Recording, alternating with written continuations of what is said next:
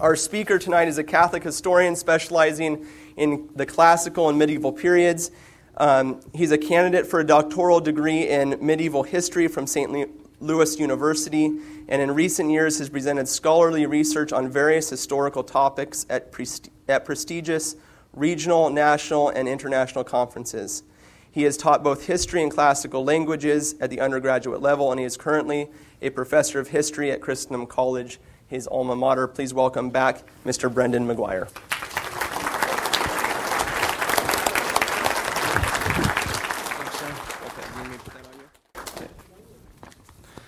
All right, how's it going, guys? Good, good. Let's have another hand for Sabatino. All right. All right. Yeah. So now, when we last left off in our series on the French Revolution, a little two part series on the French Revolution, uh, we left off at a time in the 1790s when uh, the situation in France, politically speaking, and socially speaking, and economically speaking, is very unstable. And there are a lot of things that are up for grabs, right? And I, I think I mentioned something last time about how power in France is there for the taking during the revolution, right? Power is there for the taking because there's an enormous amount of power vested in the central government, right? As a result of decades of development and in the turmoil of the French Revolution, it's there for the taking of an ambitious man, right? Of a pragmatic man, of a man with genius, right? And it's that man that Napoleon Bonaparte proved to be. In fact, Napoleon Bonaparte's life is one of the more remarkable lives in, in the annals of human history. Uh, it's a great paradox for us to imagine how a man who, be- who began life in obscure circumstances as a foreigner, never even learned to speak French properly, never learned how to spell, for example, uh, small in stature, unimpressive in his physical endowments. Right, how this man rose to the heights of power, not only in France, but had all of Europe at his feet. Right? Napoleon is a man who redrew the entire map of Europe during the course of his tumultuous uh, military career, right, over the course of many years, and in fact laid the foundations for modern Europe as we know it. Right? And what we're going to see is one of the fundamental paradoxes of Napoleon's life is that here you have a great conqueror. Right? Here you have a man who marched armies of hundreds of thousands of men right, across thousands of miles, leaving hundreds of thousands of dead in his wake. Right here, you have a man who is, as a conqueror, as a butcher, right, as a killer, could rank up there with the most notorious names of the 20th century. And yet, his name is widely revered in our society today. Why is that? Why is Napoleon reverenced? Why is he exempted from the scorn that's usually heaped upon tyrants, dictators, and mass murderers? Right? And it, it's a kind of a, a profound question. There are a lot of reasons for this, right? But fundamentally, what we're going to see is that Napoleon is the hero of the modern world. He's the hero of the modern world because it was Napoleon who was personally responsible for the spread of liberal and Enlightenment ideas across all of Europe, right? And for the entrenchment of liberal and Enlightenment ideas as the basis for governance, as the basis for law, as the basis for the place of religion in society, and as the basis for virtually all of life in Europe. Right. So let's start. Take a look at, at Napoleon's early life here. You're going to see how unlikely this man's meteoric rise really is. Uh, Napoleon was born under the name of Napoleone di Buonaparte. Right? He was born in Corsica in 1769. Right? Now, when did Corsica become part of France? You guys know? 1768. Right? So it's the year before Napoleon's birth. Corsica had been transferred, sovereignty over Corsica had been transferred from the Genoese to the French monarchy. Right? Now, Napoleon's family, the Bonapartes, they were minor Italian nobility. They had emigrated uh, in the previous century from Genoa to, to Corsica, right? So they're minor nobility living there. As a result, during uh, Napoleon's childhood, uh, his father, Carlo di Buonaparte, became a, a, special envoy from Corsica, the local government in Corsica, to the royal court of King Louis XVI. Right, so you have a, you know, a young boy growing up, born the second of seven children in 1769, uh, very minor nobility, about as low as you can go and still be nobility, let's put it that way, right? Um, in any event, right, it, we, we, might say, okay, the, the, rise of this boy to the, the, imperial throne of France, right, and to the supreme power uh, of Europe is something that's going to be kind of unlikely. But nevertheless, right, he was a minor noble, and therefore there were opportunities available to him at a very young age. And so, for example, in 1779, uh, young Napoleone was sent to the French city of Autun to go to a religious school and to learn how to speak and write French. Right. Now, this was a, a, laborious process for him. It, it, N- Napoleon was mocked mercilessly as a child for his inability to speak French correctly. Right. It was a foreign language to him, and it never really became his best language, oddly enough. He always had a heavy accent, and he never learned how to spell. And those of you who have studied French know why. Um, yeah. Anyway. yeah. So, from, from very early on, though, he was destined for a military career. At the age of 11, he was uh, entered into his first military uh, academy, right, to study to become a military officer, which is what a young petty noble would do under the French monarchy in the time of Louis XVI. It was the best way to, to advancement in your career, was to study to become a military officer as a young petty noble. Right? So he goes to study to become a military officer, and his one strength was mathematics. Right? Napoleon was a brilliant mathematician as a young boy. And if you are a brilliant mathematician, right, and you're looking for a military career in the 18th century, usually you would be destined for the Navy. Right? The geometric and trigonometric problems that are associated with navigation at this point in, in the 18th century, you know, were, were usually such that you wanted your naval commanders to be good mathematicians. And apparently it was Napoleon's dearest wish to become a naval commander. Right? That's what he wanted more than anything. Uh, but it wasn't to be. There weren't enough slots for naval commanders.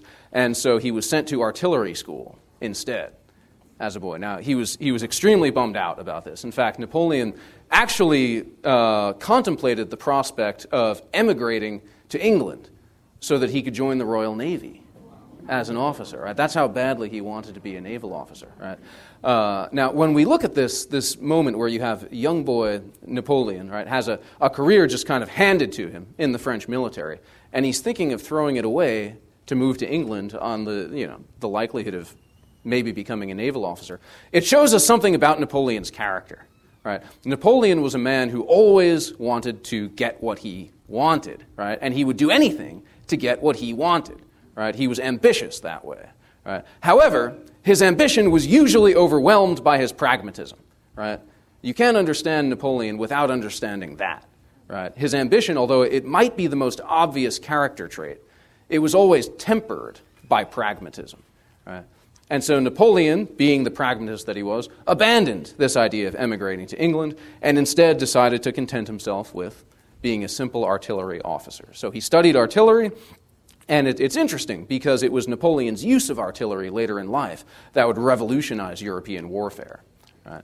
So his formation is in artillery, and in 1785, at the age of 16, he received his commission as a lieutenant uh, in the service of His Majesty King Louis XVI. Right? So now you can see this is only four years before the outbreak of revolution. And when, when the revolution broke out in 1789, not only did it bring chaos to France, it brought chaos to Corsica. Right? Corsica was only barely grafted onto the French state in the 1780s. Right? And so when the revolution broke out in 1789, uh, young Napoleon Bonaparte sought uh, a leave of absence from the royal army. He wanted to go to Corsica and get involved in the, the tumultuous affairs that were going on in Corsica beginning in, beginning in 1789. It's funny, the, the revolution, if it brought turmoil to France, right, it brought an even more chaotic kind of three way war to Corsica.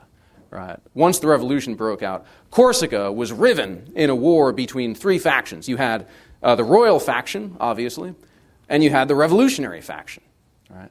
But then, aside from those, you had what might have been the most popular faction of all in Corsica, and that was the Corsican nationalist faction. Right? The Corsican nationalist faction had a lot of sympathy among the populace, and Napoleon's family was even close with some of the leading figures in this Corsican nationalist faction. And it's funny, if you look at some of Napoleon's early correspondence, some of his early correspondence, uh, you know, written in Italian, he's talking about how terrible it was that the French ever conquered Corsica. Highly ironic, right? But but he goes and he joins in uh, this, this three way war. But it's funny, the side that he picks is interesting. He decides to throw his lot in with the revolutionaries, Right? Napoleon became a, a committed Jacobin at a very young age here. Right? So he goes to Corsica, he casts his lot with the revolutionaries, and during the course of this leave of absence, which lasts a couple of years between 1789 and 1791 or two, uh, not only does he get involved in the, these crazy events in Corsica, but he somehow convinces the French government to promote him to the rank of captain of artillery. Right? Now, it's at this very young age, remember, uh, he's only in his very early 20s at this point. It's at this very young age that we see Napoleon's skill with propaganda. Right? Napoleon wrote his first literary work in French in 1793. It was called Le Souper de Beaucaire, right? The Supper at Beaucaire. And what it was was it was just a Jacobin pamphlet, right? But this radical Jacobin pamphlet was well crafted enough that it caught the attention of, of all people, Robespierre. Right? Robespierre in Paris read this pamphlet and decided that this young officer needed to be rewarded. So, what happens next is interesting. During the period of Robespierre's power in Paris, uh, there was an uprising in the French city of Toulon. You guys know where Toulon is? It's on the Mediterranean coast, right? The southeastern coast of France, right? Uh, so the, the city of Toulon was a, a, naval port city. It was where all the, the Royal Navy on the Mediterranean had been based. And so the revolutionary government maintained control of, of the naval base there. But the sympathies of the residents of Toulon were always highly royalistic and Catholic, right? And deeply opposed to the atheism of the revolution, particularly under Robespierre, right? So in 1793, right after Robespierre has read Napoleon's pamphlet, Le Souper de Beaucaire, uh, Robespierre hears to his alarm that the city of Toulon has risen up on behalf of the king and against the revolutionary government. Right? They rise up, and who do they invite in? The, yeah, the, the English fleet in the Mediterranean, right? So the English fleet under Admiral Hood actually came into Toulon, and they came in and they parked all their ships in there, bang, bang, bang, bang, bang. And they landed British troops there, and they garrisoned the city, and they fortified the city. And pretty soon, the French were referring to Toulon as a second Gibraltar, right? For, you know, garrisoned with British troops, fortified with walls built by the British, supplied by the British Navy. It looked like Toulon was virtually impregnable. Right? And so when Robespierre uh, you know, becomes acquainted with this situation, he decides, what young, ambitious officer am I going to send to deal with this situation? Right? A young, ambitious officer who has not yet had an opportunity to distinguish himself except as a writer of Jacobin propaganda. Right? This young fellow Napoleon, right?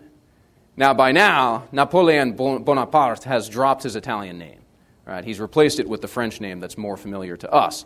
And so Napoleon accepts the command of French forces who are besieging Toulon.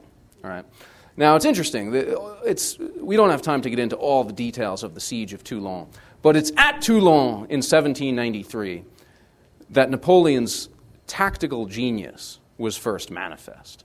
Right? Napoleon goes down to Toulon and he looks at the arrangement that the French military had there with you know, besieging this, this city, and, and he looks and he says, Hey, you guys don't have enough artillery, right? How many batteries of artillery do you have pointed at this thing? And they're like, One. And he goes, Why? And they say, Well, you know, it wasn't doing much good, so we didn't want to waste ammunition. Napoleon says, Well, it wasn't doing much good because you're only using one, right? What Napoleon did was he set up multiple batteries, right? He said, he said, All right, let's try with five batteries. Let's try with ten batteries, right? He continually expanded the artillery batteries that were surrounding Toulon and finally bombarded the city into submission, right? Uh, the, the artillery bombardment was such that the British just had to withdraw, right? And I mean, in every detail of the planning of the siege of Toulon, Napoleon's genius is evident, right? We see the way he positions the cannon so that they were out of range and at angles where the British um, ship based artillery couldn't fire at them. Uh, we see the concentration of fire on key points on the walls and fortifications of Toulon. It was a brilliant operation, right? And so Napoleon drove the British from Toulon. It was an opportunity for major distinction, right, for him. Now, there's controversy among people who look at Napoleon's life. There's controversy about the aftermath of the siege of Toulon. because apparently there were, there were massacres of thousands of citizens of the city of Toulon in reprisal for the uprising. And Napoleon's biographers are always anxious to say that you know, he was wounded at the time and so he wasn't involved in the massacres. Right? Be that as it may, the massacres happened. Nevertheless, Napoleon, as a 24 year old young man, was then promoted to brigadier general as a reward for the siege of Toulon. Right? So, you might say, you might say nothing can get in this guy's way now, right? Nothing can get in this guy's way. He's a lieutenant when he's 16. He captures his first city when he's 24. He's a general at the age of 24, right? He's rising fast. And not only that, even aside from his undeniable talents, he has the friendship of Robespierre, who's in power. But what's going to happen when Robespierre is overthrown? Right. This is where Napoleon Bonaparte hits his first real obstacle in his career. Robespierre is overthrown, as you well know, in July of 1794, right? In the violent events of the 9th of Thermidor, Robespierre is no more. And so, guess what? Napoleon Bonaparte is out of a job. He was even placed under house arrest for a week and a half or so. They decided he was no threat, but he was unemployed. Now, they, they finally told him, look, we can give you a job here in the military. We can give you command of the armies that are fighting against the Catholic uprising in the Vendée. And Napoleon said no. Why did he say no? Not, not on principle or anything, but because he was an artillery general. And so to be given an infantry command would actually be a demotion for him. An infantry colonel should have been given command of these armies. So Napoleon, refusing to accept this insulting offer that, that implies a demotion, uh, he says, No, um, I'm feeling kind of sick today. I can't do that. Sorry. And so what happens? Napoleon's name was actually stricken off the list of active generals. Right? He was officially disgraced and expelled from the army. Right? Now, here again, Napoleon contemplates leaving France. Once again, Napoleon, the ambitious man, right? Napoleon, the man who will be second to none, here, he actually contemplates traveling to Constantinople to take service with the Sultan of the Ottoman Empire. Right? Now, he thinks about that. The French at this point have had a long enough history of allying themselves with the Sultan, so it's not as strange as it sounds, right? Uh, but he decides not to, right? He decides to hang around in France for a while and see what happens. And guess what happens? Another great opportunity for Napoleon. Right? There was a dramatic royalist uprising in Paris in 1795, right? Royalist um, citizens were actually rallying in the streets of Paris, and it was looking very, very dangerous for the revolutionary government at the time, for the, for the directory, uh, this was something that genuinely could have toppled them and brought about kind of a royalist revolution. Right? Now, the, the Paris municipal government at the time was well aware that the man who had driven the British out of Toulon was unemployed and living in Paris. And so, guess who they call out of retirement to deal with the royalist uprising? It's Napoleon. So, Napoleon comes out of retirement, right? And now, guess what? Well, What's Napoleon's favorite toy to play with? You already know at this point, right? Artillery, right? Now, Napoleon, uh, just by chance, by coincidence, he had been present in Paris in 1792, and he had seen the king's Swiss guards cut up by the revolutionary soldiers. And he realized, you know what the problem there was? The king was unwilling to deploy artillery against his own people. The king had been willing to, uh, he had been unwilling to deploy artillery against his fellow Frenchmen, right? Napoleon had no such qualms. He said, I know how to solve this. Let's get a bunch of cannons, fill them with grape shot, and put them at one end of the street. Now, you guys know what grape shot is, right? Grape shot is this canister filled with metal balls, right?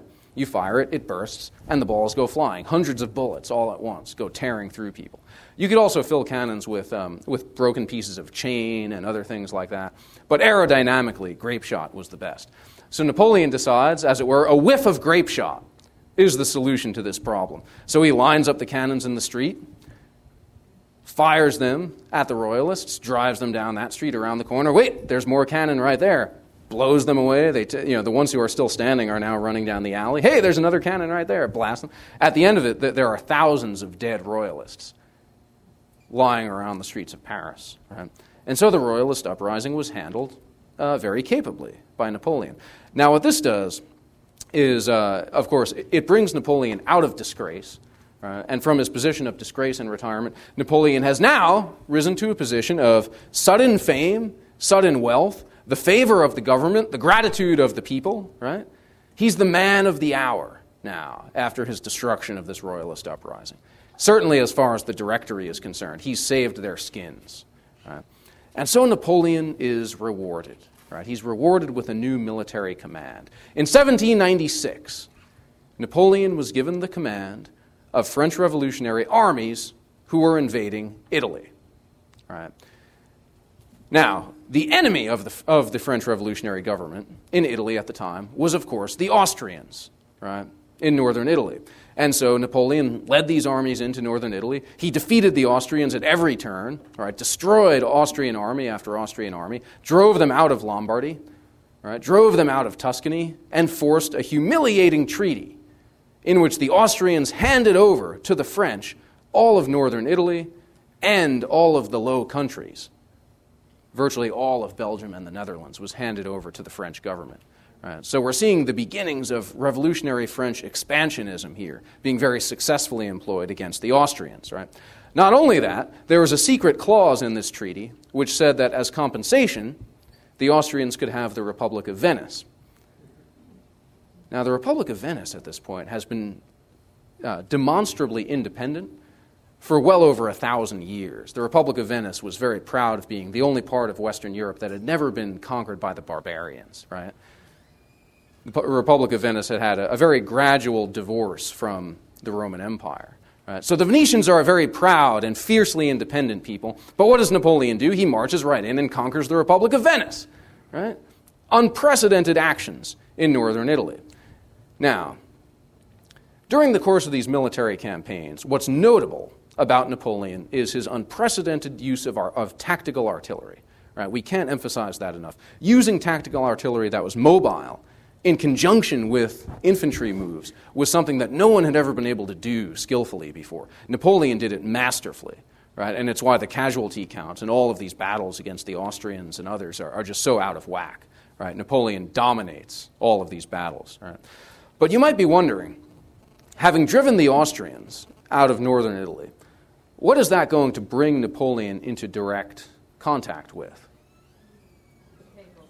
Exactly. It's going to bring Napoleon into direct contact with the Papal States. Right.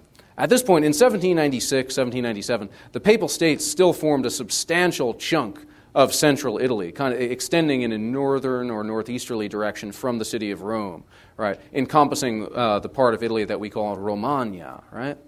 Right, the part of Italy that had, for the longest time, been held by the Byzantine Empire. And then it was part of Charlemagne's empire, eventually incorporated into the Papal States, right? So this is papal territory, right? Now, Napoleon's question is what do I do with the Papal States, right? He's getting instructions from the directory that are telling him exactly what to do with the Papal States. Napoleon is getting instructions at this point from the directory that are telling him there's only one thing that can be done with the church it has to be crushed. It has to be destroyed. It has to be eliminated, right? If you drove the Austrians out of Italy, there's nothing stopping you from destroying the papacy. Right? The Pope certainly doesn't have any armies at his command that can stand up to yours. Right? So go down to Rome, right? destroy any resistance, capture the Pope, toss him off his throne, put an end to the papacy. So these are Napoleon's instructions. Now, here we see something very, very interesting about Napoleon. And that is that Napoleon, at all times, was driven more by pragmatism than by ideology. Right? Napoleon's revolutionary ideology, right, the Jacobinism of his youth, would certainly incline him to follow these instructions that he's receiving from the Directory. Right? But Napoleon was a very ambitious and capable man, as we know, and so, so during his whole Italian campaign, Napoleon is corresponding with informers back in France. And what Napoleon is hearing about what's going on back in France during his Italian campaign intrigues him greatly. Napoleon is, is hearing strange things. He's hearing of a religious awakening in France. He's hearing that Catholicism is making a comeback in France, that there's a popular reaction against the official atheism of the Directory. Right? So, what Napoleon decides to do is what's in the best interests of his own political ambitions in France. and that is he decides to leave the papacy intact. Right? It doesn't mean that he doesn't throw his weight around, though. In fact, Napoleon does march down to Rome. He meets Pius VI. He has you know, very polite conversations with Pius VI. But aside from that, he also does arrest some important prelates, important high ranking clerics. Right? He also confiscates all of the northern lands of the Papal States. Virtually everything except Rome itself is confiscated, and the papacy is left just with Rome. Right? Now, what he's doing here, what, he, what Napoleon himself said that he was doing, was he wanted to deprive the papacy of its revenue so that, so that it could collapse on its own. Right?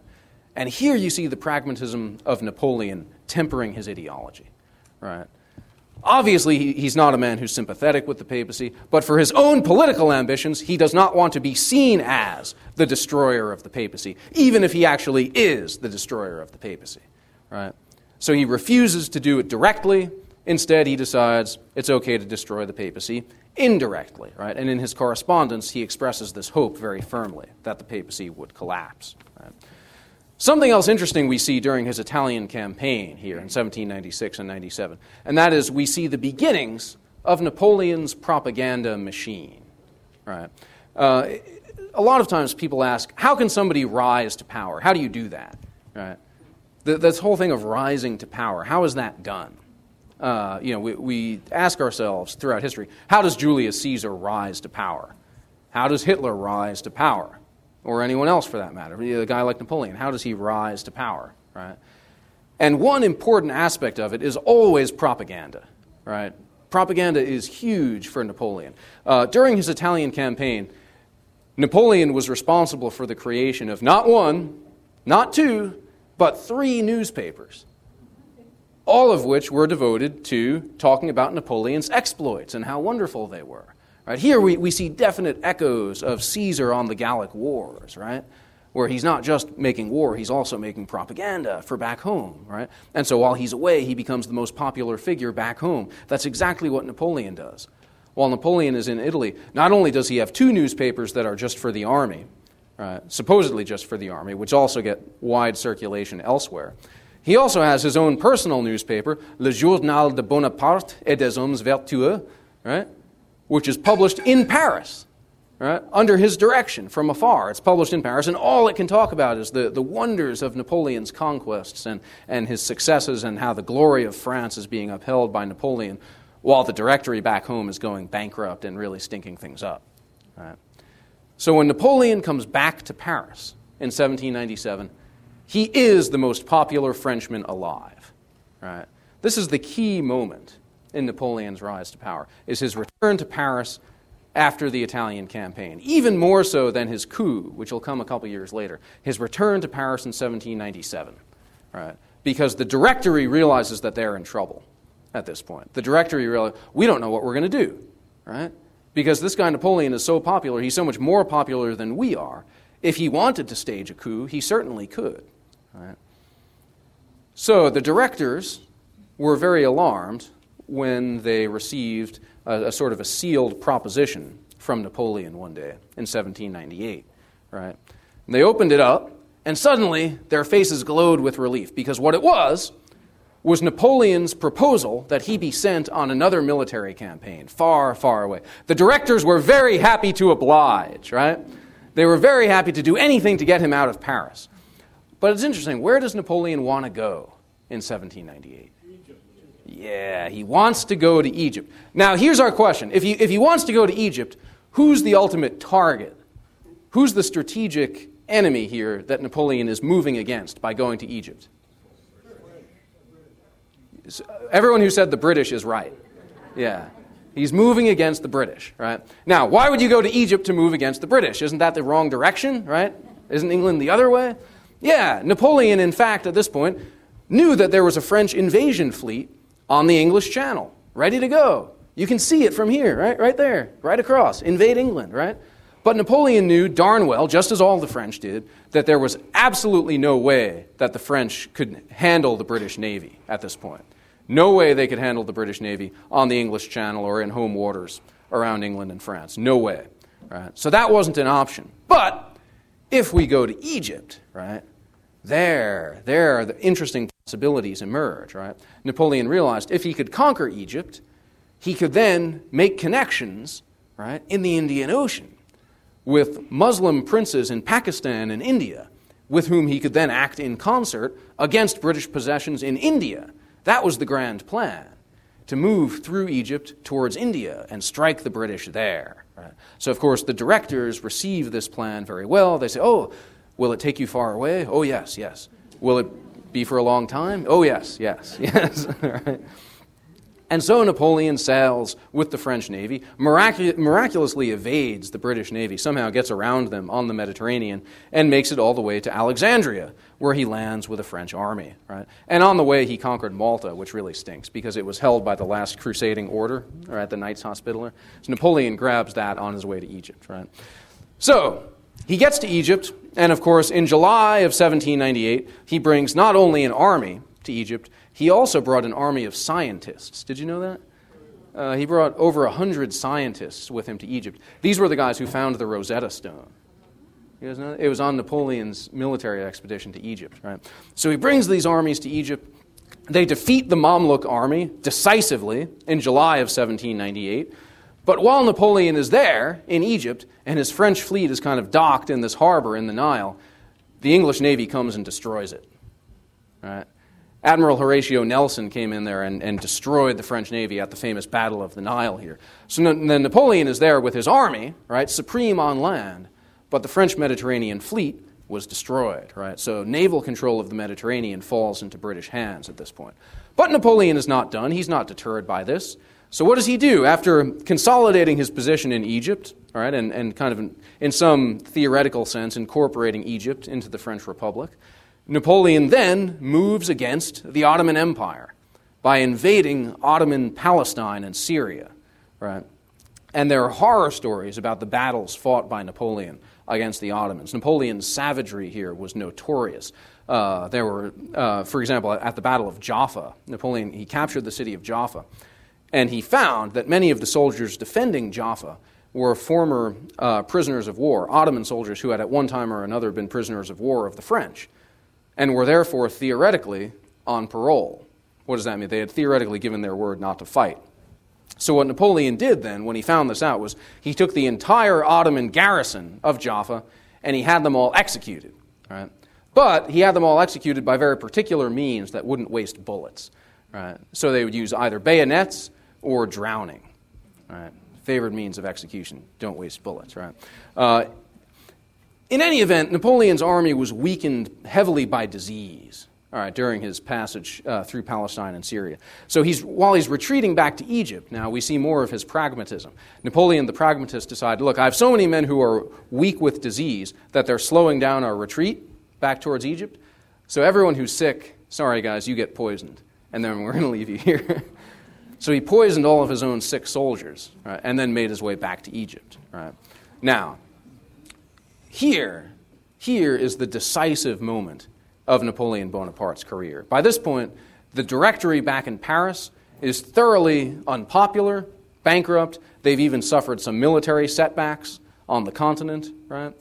While Napoleon, on the other hand, has covered himself in glory, covered himself in honor, right, as the great hero of France in these foreign wars, right? So Napoleon decided in 1799 that the time had come to return, right? So he returned to Paris by himself in 1799, leaving his army in Egypt. Right? He went back to the capital, and when he got there, he made plans for his coup. Right?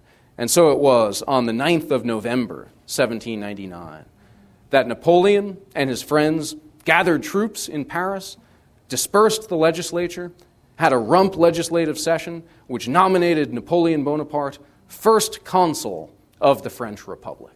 Right? Now, as first consul of the French Republic, this is a euphemism.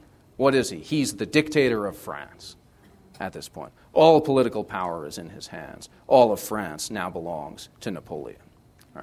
Now, that's where we're going to end for this session. I'll take questions after the break, and we'll talk about the rest of his career next time. Thanks.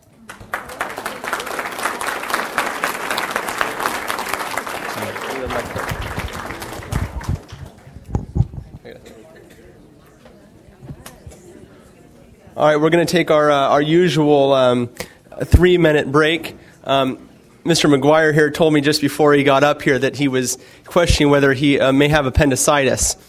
I didn't want to announce that before the talk, but uh, but what a way to, to be able to deliver a talk. There's a natural natural teacher, huh? If you can deliver a talk with appendicitis. So, anyways, we're going to take three minutes, see if he falls over, and uh, and then we'll have a quick five minute Q and A, and let him get on his way to his wife and home in case he needs to end up at the hospital. So, all right. So stand up, take a quick break, and uh, have some refreshments. We're going to do our usual uh, rules apply. Five minutes for Q and A five questions max. If you have a question, make sure it's one sentence and has a question mark on the end. There you go. All right, there we go. First one right here. What was the attitude of the of the people in Egypt toward those scientists, which we would today call nation builders? The attitude towards the scientists was. Or the institute uh, and the strange people that come to tell them about the virtues of. Right. I think their attitude towards the scientists would have been primarily one of indifference.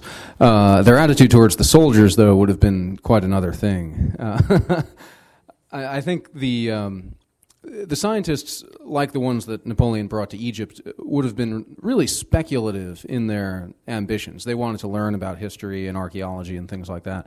There were other types of scientists that Napoleon becomes very enamored of later, um, more practical scientists and these are the scientists that become a pain in the neck for a lot of Europeans because they invent things like the metric system and then they impose it on everyone and uh, things like that. That it, it's kind of uh, popularly resented in many places until until people get used to it. It always takes time to get used to it, but. Uh, it's an interesting, interesting. Okay, the the question is uh, about Napoleon's mother and her uh, Catholicism. Napoleon's mother was Maria Letizia Barolino, and uh, she was considered very devout in her time. I never heard that she was acquainted with Anna Maria Taigi, though, which was the other part of the question.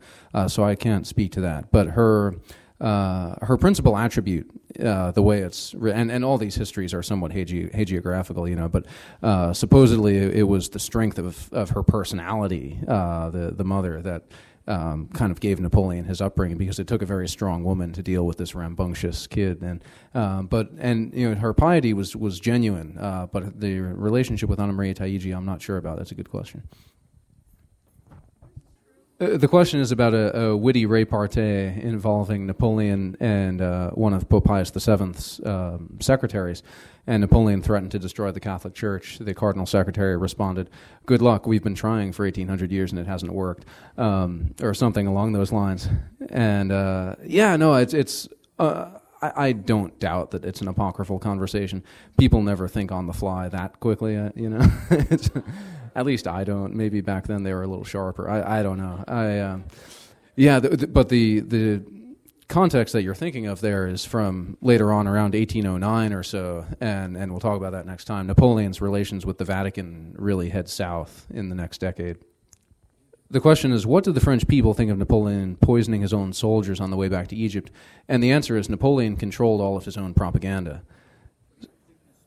So, yeah, the soldiers themselves knew, but uh, the I mean, it's one of those things. Napoleon's, as far as popular opinion and public opinion goes, uh, and and you know, 18th and 19th centuries really are the first time in Western history where public opinion is this thing uh, that matters. Um, but no, public opinion was was manipulated and controlled very carefully, very successfully by Napoleon himself and, and some of his friends who ran his propaganda machine in Paris. As far as the soldiers themselves were concerned, it's hard to say, uh, except to say that their opinions really didn't matter that much. Um, so undoubtedly, uh, undoubtedly there were some who were upset, but it really didn't matter at the end of the day. Okay, the, the question has to do with Napoleon's complicity in the official atheism of the Directorate. Right, the Directorate in the French Revolution is notorious for abolishing the traditional calendar, replacing the seven-day week with a ten-day week, uh, replacing the years with a you know year one in 1792 and you know, year two in 1793 and that sort of thing, just to abolish any trace of the past, to abolish any trace of Catholicism, any trace of the old regime, anything, e- even like today is Sunday, even anything like that that connects you with the past was abolished by the directorate. And the answer is that that stuff actually really kind of predates Napoleon, uh, or it predates Napoleon's rise to power. And in fact, Napoleon, while in power, judged it to be the pragmatic thing to do to reverse those moves that the directorate had made.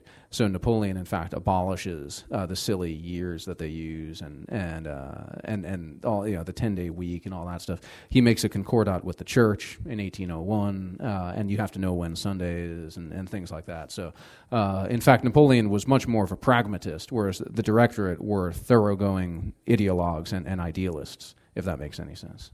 So. All right, that's that. Thanks, guys.